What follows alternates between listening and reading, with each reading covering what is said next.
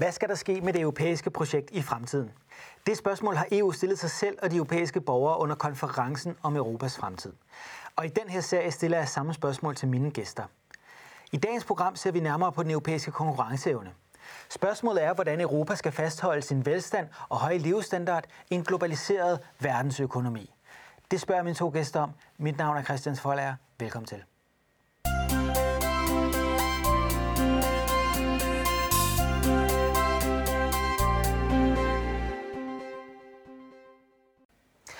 Og også velkommen til mine to gæster, Peter Mogensen, direktør for Tænketanken Kraka, og Anders Dons, direktør for Deloitte. Kan du sige lidt om, hvad Deloitte laver? Deloitte de laver revision og rådgivning og analyser, så vi er bredt og er jo i Danmark, men også globalt. Og det er noget, I faktisk laver sammen med Tænketanken Kraka? Så for fem år siden øh, fandt vi ud af, at vi skulle simpelthen facilitere en dialog, der var, havde det, den positive linse om, hvad Danmark skal lave i fremtiden. Og der havde vi jo brug for en, øh, en stærk tænketank, og øh, det fandt vi i Kraka og har haft et fantastisk samarbejde. For det er nemlig også sådan noget, I laver, ikke, Peter? Jo, det er, Analyser. det er lige præcis, ja. og det var ret... Øh, det var et godt match, synes jeg. Øh, Deloitte kan jo begribe mange ting inden for ja, alt det, Anders nævner, øh, og sammen, synes jeg nok, der har vi et godt team på den der samfundsagenda, øh, og det er, jo, det er jo det, vi nu har udnyttet sammen i, i fem års tid. Jeg har jo inviteret jer herind, fordi I har lavet en række meget interessante rapporter, mm-hmm. synes jeg i hvert fald, om øh, konkurrenceevne og hvordan et lille land som Danmark, small great nation kalder I det, skal klare sig fremover. Og i den verden, vi ser ind i, der er Europa på vej til på en måde at blive en small great nation, fordi øh, nye økonomier vokser frem, som fylder mere, og Europa vil fylde stadig mindre. Derfor vil jeg starte med at spørge, hvordan ser I fremtiden for Europa? Helt overordnet økonomisk. Vil vi klare os bedre eller værre fremover? Jamen altså, jeg er jo i princippet øh, optimist på Europa, fordi vi er jo en, øh, vi er jo en gruppe lande, der er øh, tilhører den vestlige verden, med alt, hvad det indebærer af velstand, uddannede mennesker osv. Er det det samme som at sige, at der ikke er skyer i horisonten og, øh, og hår i såben? Nej, selvfølgelig er det ikke det.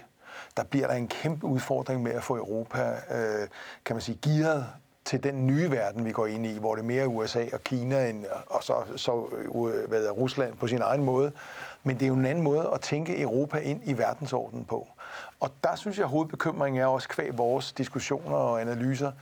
Er Europa skruet sammen på en måde nu, så det er har den beslutningskraft, for eksempel, der skal til, for at møde de udfordringer, der ligger foran. Altså med andre ord, er vi for, er vi for, er vi for øh, hvad kan man sige, dårlige i Europa til at give os øh, på sådan en, de steder, hvor det skal være en fælles agenda. Det er jo ikke alle steder, men de steder er vi gode nok der. Og den bekymring, synes jeg, den stikker dybt i øjeblikket.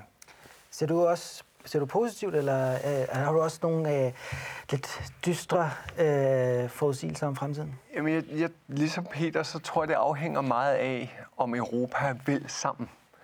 Vi har jo bevist, Europa har bevist, at det indre marked har været en fantastisk platform. Øh, det kan vi også se i den seneste analyse, hvis vi kigger på, mm. hvor stærk konkurrence der er i Europa, er betydeligt stærkere end der er i USA, og det skærper produktiviteten, det gør godt for Europa. Men for at tage det til næste niveau, så bliver vi nødt til at finde ud af, hvad er det, vi vil vinde på. Og, og, og klima, øh, teknologi er jo nogle af de platforme, øh, vi kunne vinde på. Men der er også hele den kulturelle del og hele værdidelen. Øh, øh, så jeg tror bestemt, vi har mulighederne, hvis vi tør øh, sammen. Men som vi alle sammen ved, øh, så har vi også en, en række øh, store øh, vejsidebomber, der står øh, også på værdifællesskabet, senest med, med Polen og Ungarn, øh, og hvor, hvor EU jo ikke er enige. Så jeg, jeg er optimistisk, men man kan bestemt også få øje på nogle, øh, nogle mørke skyer, men det tænker vi kommer tilbage til.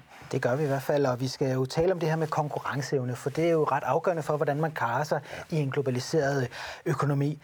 Det er værd, du, Peter, til at starte med at kunne prøve at forklare, hvad er det egentlig, der afgør, hvordan ens konkurrenceevne er?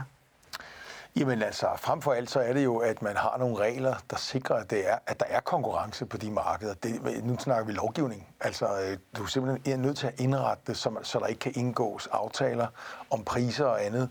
Så på den måde er konkurrencelovgivningen, den er enormt vigtig. Og øh, der har vi så også et EU øh, set op omkring det indre marked selvfølgelig, som er meget, meget vigtigt. Men, men det er det ene. Det andet, det er jo patentsystemet. Altså, øh, man skal kunne tage et patent, og øh, så skal, når man har investeret mange penge og er kommet frem til en idé, så skal man også kunne have den idé lidt for sig selv, for ellers så har du ikke lyst til at investere i sådan noget. Så, så de der grundlæggende spilleregler, det er det, der udgør konkurrencen. Men når det så er sagt, så vil jeg også sige, at det er jo meget vigtigt, at at øh, altså for eksempel øh, domstolssystemet, altså øh, når der er nogen, der bryder øh, konkurrencen, hvordan fungerer det i de enkelte lande? Kan man komme, øh, så at sige, efter dem, der ikke spiller efter reglerne? Det er jo også en vigtig pind i sådan en, øh, i sådan en når, når du spørger, hvad er konkurrence?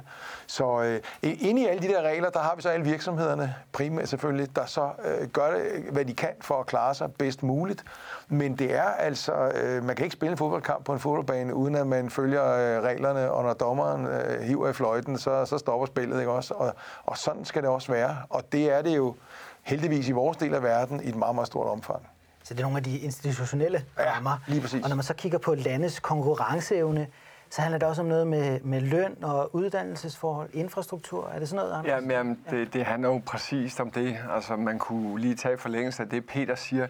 Det handler jo også om styrken af institutionerne.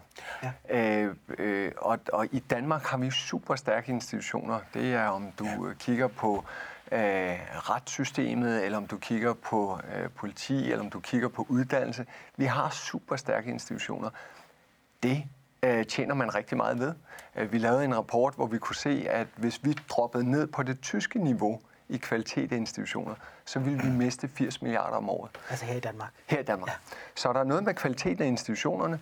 Der er noget med, som, som Peter også er inde på, hvor meget tillader du fri konkurrence. Det vil sige, hvor skarp bliver du i? Og man bliver bare meget skarpere, når man skal konkurrere hele tiden. Øh, og så er det også klart i forhold til, hvad er det, man er født med? I Danmark er vi ikke født med særlig mange råstoffer. Til gengæld så er vi født med, at vi er super gode på design, på kreative ting, og alt, hvad der foregår inden for, for grønne øh, øh teknologier. Øhm, og det giver os jo en konkurrencestyrke. Så når vi kigger, set med danske briller, og ikke kun med europæiske, når man så kigger på det blå Danmark, det maritime Danmark, på hele farmasektoren, på hele grøn teknologi, øh, green tech, alt det, der foregår der, så står vi super stærkt. Og vi står faktisk til op mod øh, 2040, lige så lang OECD-prognoserne rækker, står vi til at kunne trække øh, mere end vores relativt globale efterspørgsel. Det er jo meget, meget positivt. Og det kommer jo blandt andet ud af et meget stærkt fundament i Danmark omkring institutionerne. Så der er mange komponenter, der indgår i konkurrencekraften. De europæiske lande har jo efter 2. verdenskrig klaret sig generelt meget godt. Vi har en høj velstand, høj levestandard. Vil det nødvendigvis være sådan i fremtiden, eller kan vi risikere at miste konkurrenceevne til for eksempel asiatiske lande, der vil overhale os? Altså, det, den har jo allerede været i gang øh, rigtig længe, den her. Altså, især Kina er jo stjerneeksemplet, men før det var det altså helt tilbage, da vi var noget yngre, var det Japan jo også, og så var det Korea, og så Kina. Men, øh, men, men jeg tror, vi skal nok kunne konkurrere. Det er jeg ikke så særlig bekymret for i Europa. Jeg er måske mere bekymret for den her nord-syd, altså i, i Europa, fordi øh, øh man kan sige, at den sydeuropæiske del af Europa er jo øh, temmelig meget altså fattigere end den nordlige. Så den der omfordeling, der skal til for at få alle, alle med, så de også står stærkt i den her globale udfordring, det er, det er et meget, meget vigtigt spørgsmål, når vi taler global konkurrence, og når du spørger, kan vi klare os? Så skal vi tænke på, at for at vi kan klare os, så skal vi også have dem med, sådan så vores øh, del af verden på ordentlig vis kan gå øh, WTO-aftaler osv., kan være en del af den globale øh, samhandel. Så, så, så der er sådan noget housekeeping inde i Europa, vi skal sikre bliver gennemført så vi alle sammen står øh, maksimalt øh, bedst muligt. Og det, øh, den, den diskussion udstår jo, og den kører selvfølgelig løbende, det ser vi jo hele tiden. Øh, så er der corona, og så er der overførsler og diskussioner. Men vi mangler måske at tage nogle afgørende svømmetag for ligesom at anerkende, der er en eller anden solidaritetsproblemstilling med, med det sydlige Europa fra det nordlige i et lidt større omfang. Og øh, der har fortiden jo, der har jo været nogle ret hårde konflikter. Grækenland, Tyskland under finanskrisen for eksempel. Og altså, der er, der er nogle hårde ting. Det må der også godt være, men vi skal nok, vi skal alle sammen sidde i samme båd, kan man sige, og ro. Så en af udfordringerne, det er den her stigende ulighed mellem Nord- og Sydeuropa, hvor der er kræfter som for eksempel den franske præsident Emmanuel Macron, der taler for, at man skal overføre penge fra nord til syd for at hjælpe dem. Det, det er en af udfordringerne. Det er en af udfordringerne, og, ja, helt sikkert. Ja. Og, og en af udfordringerne er jo netop, øh, det er en god pointe, fordi øh, der er jo nogle lande, der har mere så at sige, i klemme i det sydlige Europa end andre. Macron har rigtig meget i klemme, øh, så han er en stor tilhænger. Det er også godt for Frankrig. Så der er sådan en masse nationalpolitiske interesser, der også kører i den diskussion. Det er fair, men øh, vi, vi har brug for et Europa, der sådan ud fra Bruxelles, eller hvad skal man sige, den del er i stand til at tænke under et. Og øh, hvordan vi lige gør det, når man samtidig så at sige, er midt i den daglige kamp om indflydelse og andet, ikke bare på landeniveau, men også mellem landene, inden for landene i Europa. Det er jo meget kompliceret, men det er nok, altså det er det visioner, der er brug for at diskutere, synes jeg, i, det, i, den, den, i de år, vi kigger fremad, hvis vi skal være rustet til, til USA, kine, kineserne og hvad der ellers er af Asien, som du er inde på. Ja. Det er en udfordring, Peter peger på her. Er der andre udfordringer for de europæiske lande i forhold til konkurrenceevnen? Jamen, der er vel den øh, grundlæggende, hvis man skulle kigge på, hvilken tid vi lever i, så lever vi i en meget, meget historisk tid. Og jeg tror, hvis du gik ud til en bred skare af virksomheder på tværs af Europa, så vil de alle sammen sige, at den forandring, der sker lige nu omkring digitalisering, omkring øh, bæredygtighed og, og klima, mm. vi har aldrig set noget lignende. Og det betyder jo, at forretningsmodeller bliver vendt på hovedet på tværs af industrier. Øh, vi plejer at kalde det disruption, men, det, men lad os bare kalde det en forandring. Så det er en voldsom forandring, der sker lige nu. Og det, der jo bliver interessant at se over de næste 2, 3, 4, 5 år, det er, hvem kommer i virkeligheden stærkest igennem den her forandring. Øh, der bliver handlet virksomheder som aldrig før på tværs af verden. Og hver gang der bliver handlet virksomheder, så er der jo nogle aktiver, der bliver flyttet rundt. Øh, vi kan komme tilbage til digitaliseringen. Hvem er stærk på det lige nu, og hvem er mindre stærk? Så så der sker nogle meget store skub lige nu. Og det, som, det, som der bliver vigtigt øh, for Europa, der er jo mere, vi kan være sammen om og blive enige om. Hvilken spilleplade vil vi gerne, set med europæiske briller, øh, være, være meget stærke på? Øh, det vil virkelig hjælpe os. Og, og derfor det at blive enige om forhold omkring klimaet, hvordan vi vil regulere det, det vil gøre, at vi vil blive meget mere innovative, vi vil rykke os hurtigere. Det samme på digitalisering. Så så lige nu er der rigtig meget på spil. Øh, og med en baggrundsmusik, der jo er værdibaseret, som vi var inde på før, Polen, Ungarn, eller uligheden ned til det, til det sydeuropæiske. Så det er nogle ret store ting, der rykker sig, som vi skal, som vi skal styre på. Vi var også inde på tidligere, at uddannelse spiller en afgørende rolle i forhold til landenes øh, konkurrenceevne. Ja. Og det er en dagsorden, som fylder meget i mange europæiske lande, ja. og også på, helt på topniveau i Europakommissionen. Vi har haft et program om digital omstilling i den her serie, hvor der jo ifølge kommissionen mangler 20 millioner øh, med tekniske uddannelser. I en dansk kontekst taler vi også meget om manglen på faglærte. Den har også ramt mange steder i Europa. Er manglende uddannelse eller forkert uddannelse et problem for den europæiske konkurrenceevne på sigt? Generelt så tror jeg, at vi skal se uddannelse som noget, der foregår igennem hele dit liv. Det er ikke bare noget, man gør, når man er ung, og så har man et job, og det job, der har man så i 40 år. Så hele det efteruddannelseselement, der hedder, at man konstant er i udvikling, det er jo et ansvar, en virksomhed som, som min, eller øh, en hver virksomhed, institution, har et langt større ansvar for, end man måske havde tidligere. Kvæg, at skiftene sker så hurtigt. Så der er noget med, at livslang læring, det bliver vigtigere end nogensinde før, og nogle af de tal, du nævner, og nogle af de tal, vi ved, er jo, at det er massivt mange mennesker, der skal skifte indhold i deres job. Og de er, jo, de er jo gået igennem en uddannelse, så nu skal de efteruddannes. Så det er det ene, jeg synes, der er vigtigt. Og, og vi er faktisk ikke særlig gode til efteruddannelse. Øh, det har vi også lavet en rapport på. Vi får ikke særlig meget ud af den efteruddannelse, øh, vi laver i dag. Det vi har hjemme i Danmark. Så er der selvfølgelig grundforløbet og grunduddannelserne, og hvordan vi gør det. Og, og der kan vi jo se, at når vi kigger på vores folkeskole, hvis vi nu bare tager afsat i Danmark, det er jo måske været livselixieren i det danske samfund, det har været folkeskolen. 20 procent af dem, der står og underviser i folkeskolen, de har ikke en pædagoguddannelse. Langt de fleste af dem, der søger ind i folkeskolen som lærer, de, de, de, det er måske ikke deres top 1 ønske at stå som lærer.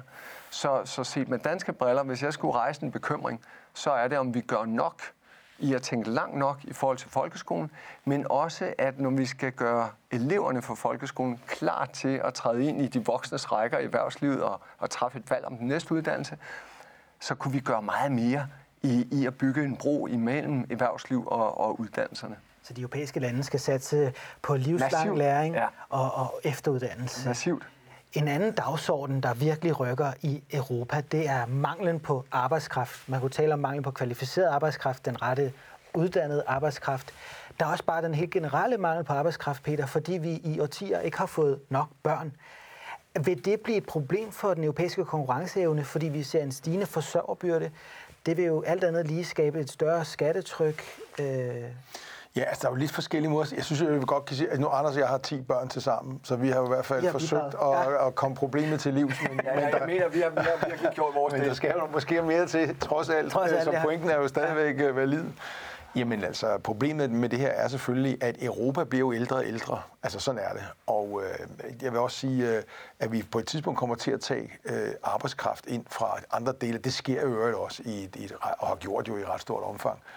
Men omvendt på den gode side, synes jeg lidt, det der med, at vi bliver ældre, gør jo også, at vi er mere funktionsdygtige, også længere op i årene. Og, og herhjemme ser vi det jo ved, at nu har vi en diskussion om, øh, om, om at øge arbejdsudbuddet, som det så pædagogisk hedder. Altså flere skal arbejde øh, øh, ude på arbejdsmarkedet. Og der er en af midlerne jo simpelthen, at de af os, der ikke er slidt ned, vi simpelthen bare arbejder længere, rent udsagt, flere år.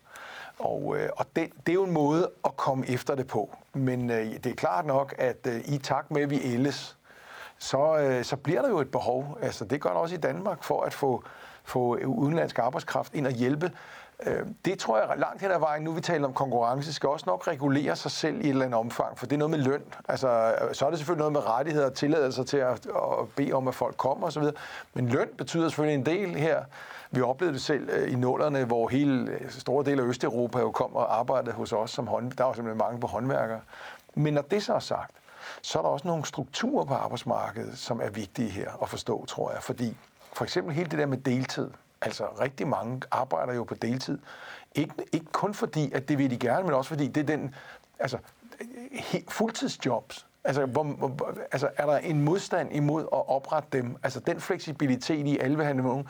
Så vi kommer måske også til at... Altså, der er en arbejdskamp mellem, og den er god og solid og ordentlig mellem arbejdstager og arbejdsgiver, også i Europa, eller en diskussion om, hvordan indretter vi arbejdsmarkedet, så vi udnytter øh, ressourcerne, altså de menneskene, bedst muligt, samtidig med, at man har et ordentligt liv også ved siden af. Og tingene hænger jo sammen, men vi ved i Danmark, at øh, rigtig mange øh, altså, bøvler med det der med, er der egentlig fuldtidsjobs, øh, eller, eller, er- eller ønsker man egentlig øh, i den her aktuelle diskussion om mangel på arbejdskraft i Danmark. Så, så på den måde er der også strukturer i, i den diskussion, udover alene færre eller flere øh, skal vi bede om at komme til at hjælpe.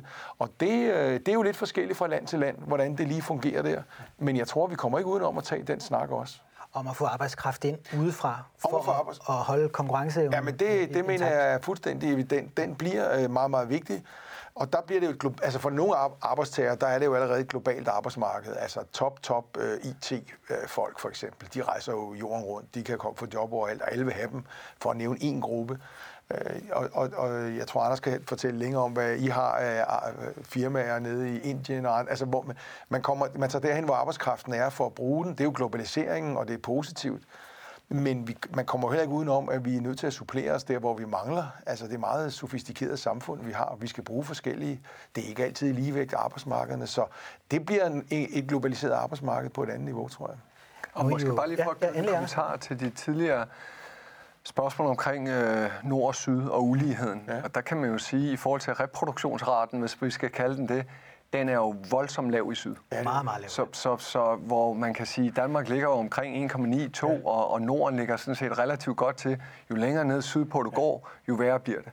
Og, og det vil sige, øh, ud fra sådan en budgettilgang, så er det jo en voldsom belastning på budgettet, øh, som nogle af, af de sydlige, sydeuropæiske lande derudover kommer til at kigge på. Og så er det jo spørgsmålet, hvad gør automatisering? Altså, hvad gør ny teknologi ja. ved øh, sammensætning af arbejdsstyrken, som du også er inde på, øh, Peter? Så, så det, er nogle, det er nogle ret store øh, forskydninger, øh, der er, men, men, men det, det skubber endnu mere til uligheden øh, de kommende år. Tror du, det vil skabe et pres for øget automatisering? Fordi ellers vil det jo nok have en tendens til at føre til højere lønninger, ikke? når du ja. har en arbejdsstyrke, der ja. ifølge nogle forudsigelser på europæisk plan vil falde med op mod, halv, op mod 40-50 millioner. Ja. Altså arbejdsstyrken vil ja. blive skrumpet så meget. Det er en enorme tal. Der, der sker jo, as we speak, en, en voldsom automatisering. Ja. Og, og, og den har selvfølgelig været i gang i en periode, det, det vi kan se, vi sagde, at vi var i gang med at digitalisere os før corona, og det var vi også, men det er jo virkelig accelereret. Og automatiseringen er også virkelig accelereret. Og det at tage nye teknologier ind er også accelereret. Så der er jo slet ingen tvivl om, over de næste 5, 10, 15 år, så vil vi se en voldsom automatisering. Øhm, der hvor set med danske briller, man måske kan være øh, mest bekymret, det er øh, underskoven af små og mellemstore virksomheder. Hvordan kan de følge med på den her agenda? Og, og det er jo der, hvor vi skal gøre måske øh, en ekstra indsats der for at få for alle, for alle dem med på den automatiseringsbølge. Hvad ser I ellers som udfordringer for konkurrenceevnen på europæisk plan? Jamen altså, øh, vi har jo selvfølgelig, vi har talt om uddannelse, ikke også? Vi har talt om, om reglerne, øh, hvor, hvor, hvordan skal man, hvilke regler skal man konkurrere indenfor. Altså, øh, jeg, altså, jeg ser den der med, at øh, vi er rigtig mange lande i Europa, der skal være enige, og der er en tung, tung lovgivningsproces, der kører dernede, og det er af mange gode grunde, fordi men, men hvis man skal være fleksibel og kan tilpasse sig, som vi var inde på undervejs, og der kommer jo udfordringer forud, som vi ikke kender i dag, der skal vi kunne altså, så vil jeg sige, der, er, der, der synes jeg strukturen, altså vi, vi har jo lavet den her rapport om Europa, og vi havde jo en, øh, øh vi havde jo en, en super fin samtale i anledning med Varoufakis, den tidligere græske finansminister, der kom med under, under øh, finanskrisen, meget, meget berømt mand i en meget lang jakke med en motorcykel, jeg tror nogen måske husker ham. Men kernen er jo i hvert fald, han kom med det sådan lidt i dag kætteriske synspunkt, der skal integreres mere. Det giver ikke mening at kun have en eller anden form for pengepolitik sammen, uden også at have et fælles budget. Fordi altså, økonomierne hænger for meget sammen til det. Den, jeg ved ikke, om man lige siger, den er jeg med på, men, men altså, det har jo logikken med sig i hvert fald, uanset hvad man måtte mene om Europa. Og det spiller ind til den diskussion, øh, som vi lidt har fat i nu.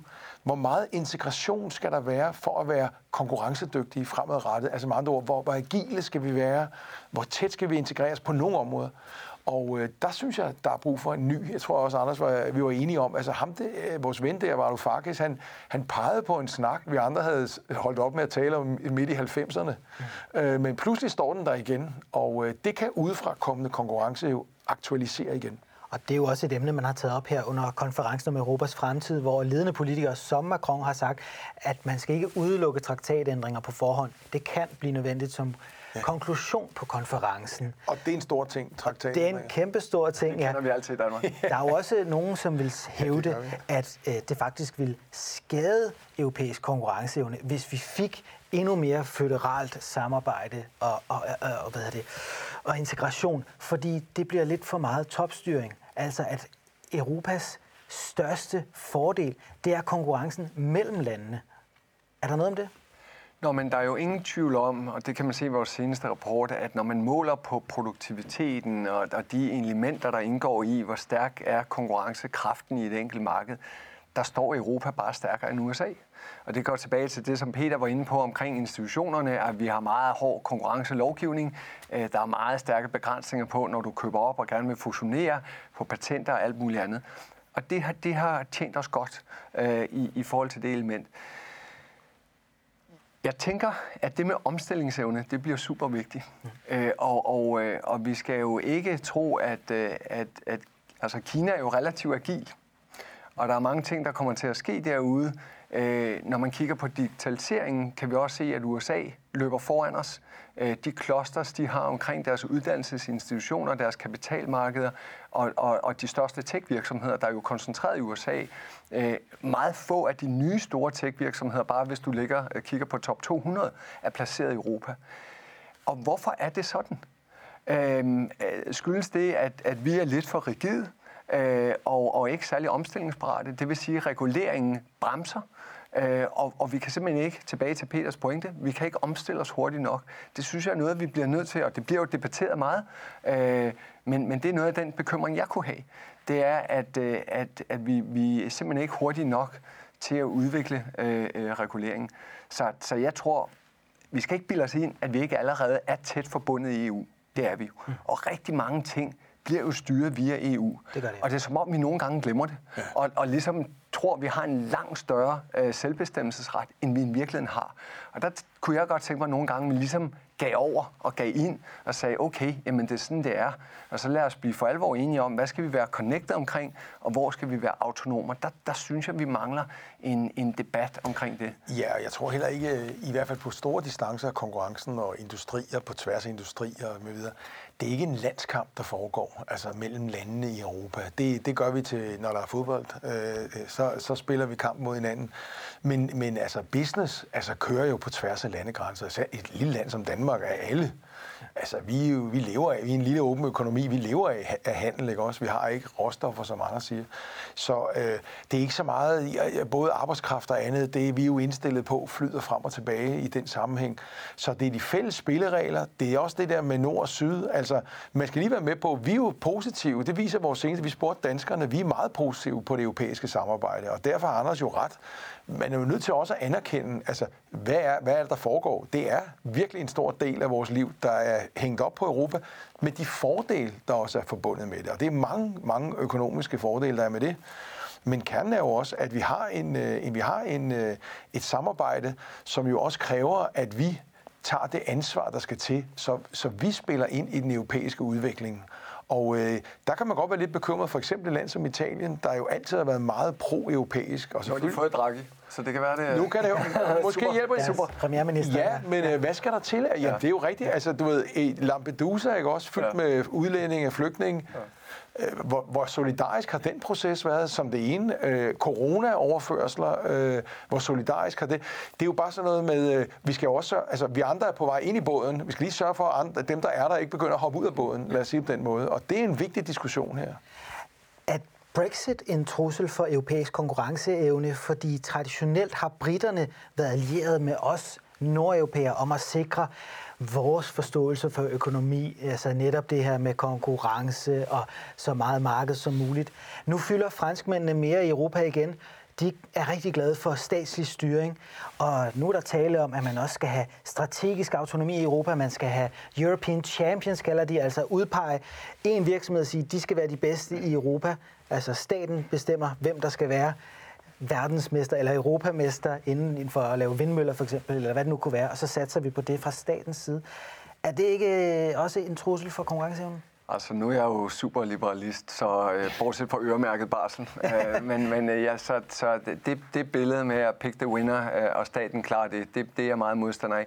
Jeg er jo super ærgerlig over, at England øh, besluttede sig for, at de ikke skulle være en del af Europa. Altså, jeg, jeg synes, det var virkelig, virkelig trist.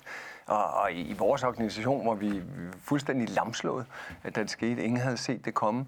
Øh, I vores seneste rapport regner vi jo så på, hvad det koster for britterne med Brexit. Ja det er altså dyrt for dem.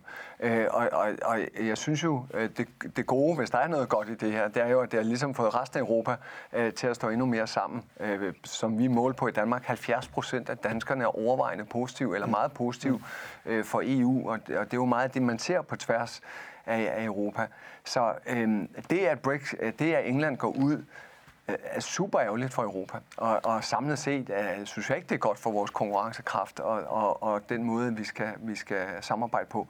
Men når det er sagt, så kommer vi jo til at samarbejde og eksportere og gøre alt det, vi skal sammen med englænderne, ligesom vi gør med amerikanerne og, og med mange andre. Uh, men jeg synes, det var, det var ærgerligt. Ser, ser, du, ser du det som en, en trussel mod konkurrenceevnen og det europæiske sammenhold, at, at nu vil sydeuropæerne bestemme endnu mere, og det er jo dem, der har de dårligst fungerende økonomier, og så tænker økonomi lidt anderledes, end vi gør i Nordeuropa? De tænker lidt anderledes, men øh, jeg tror nok, at øh, altså, jeg er ikke sikker på, at konflikten er så hård, som du antyder den der i, i den virkelige verden, fordi jeg er også med på det der med britternes rolle og, og de forhandlinger, der har været, men, men der er stadig et meget stort land lige syd for os, der hedder Tyskland, øh, som jo har godt nok et andet arbejdsmarked end os, men har jo et, et, en... Vi, vi, vi er jo ikke enige i det her med europæiske champions. Altså den franske tilgang, som du nævner der, det er jo det er måske også, altså, øh, hvad det hedder, øh, fly, fly kan man bygge i fællesskab, fordi det er så stort i Europa. Airbus. Der har vi det med Airbus, ikke også? Og det er et eksempel. Men vi tror ikke på, at konkurrencen fremmes ved, at man udpeger vindere fra en start.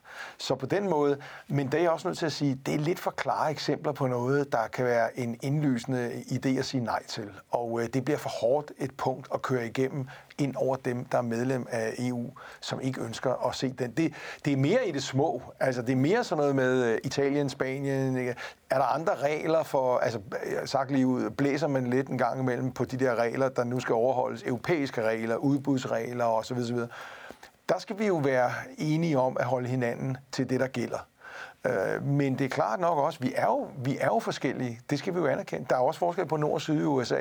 Så, så det er jo et vilkår, at der er en løbende dialog, justits, øh, at man også tager konsekvenser, hvis der er noget. Det vil være et vilkår herfra fremadrettet, så jeg, jeg, synes ikke, jeg synes ikke, konkurrencen på den måde er, er presset ud af det normale, vi, vi har. Det er mere nogle af de punkter, Anders nævnte med, har vi har vi de der store punkter i forhold til dem, vi konkurrerer med tech-virksomheder, og det momentum inden for de områder, vi skal være. Ja. Og så tror jeg, et af de elementer, vi måske ikke taler så meget om, men som påvirker konkurrencekraften meget, mm. det er jo ledelseskraften. Ja. Og, og, og hvis man kigger på Brexit, øh, og hvad der er sket ledelsesmæssigt der, eller man kigger på, hvad der er sket i Polen eller i Ungarn, øh, kigger på øh, andre europæiske lande skiftet i, i, øh, i Tyskland nu, altså det, det er jo super vigtigt, at der er en ledelse i de enkelte lande. Øh, en Ursula von Leyen, altså der er en sammenhængskraft i den ledelse, der sker.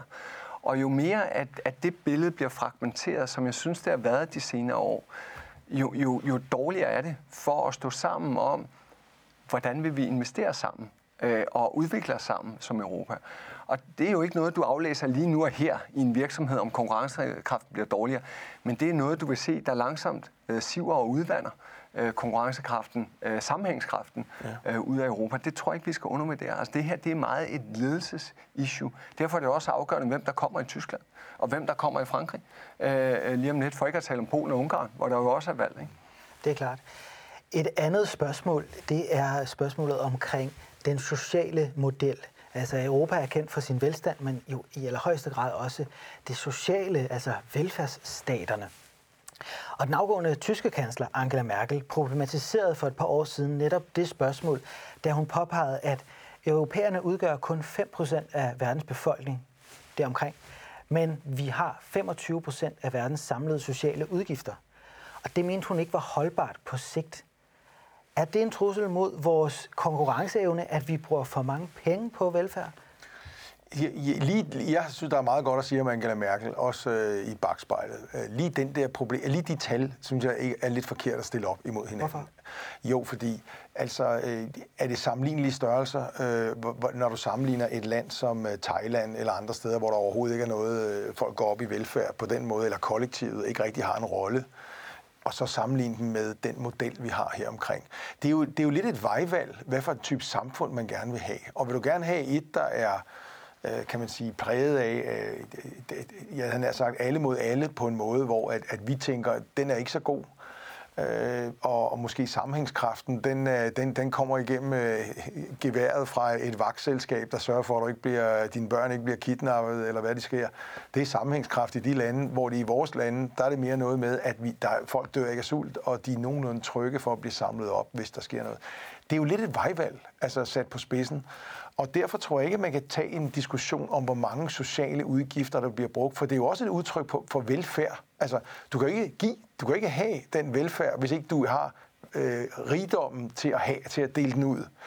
Øh, så, så, så jeg synes, præmissen er lidt forkert på den, men når det så er sagt, så vil der jo altid være en løbende diskussion også inden for Europa, vil jeg sige, om hvor store andele af velfærd. Altså, vi har jo boret i velfærdssamfundet nu i, i 10 rapporter, ja. og det er jo klart, at øh, det kommer der frem. Altså, der er der både sprækker i fundamentet på nogle distancer, nogle distancer virker som om, der, det er lidt for meget velfærd, andre er det lidt for lidt, og vi kan jo snakke sundhedsvæsen i den næste udsendelse, hvis vi vil. Øh, så det er jo, det er jo uhyre mangefacetteret, det her, men, men bundlinjen er jo, vi har valgt den her model i hele træskolængder, og det vi er enige om i Norden i hvert fald. Og i Europa er man valgt en afart af det.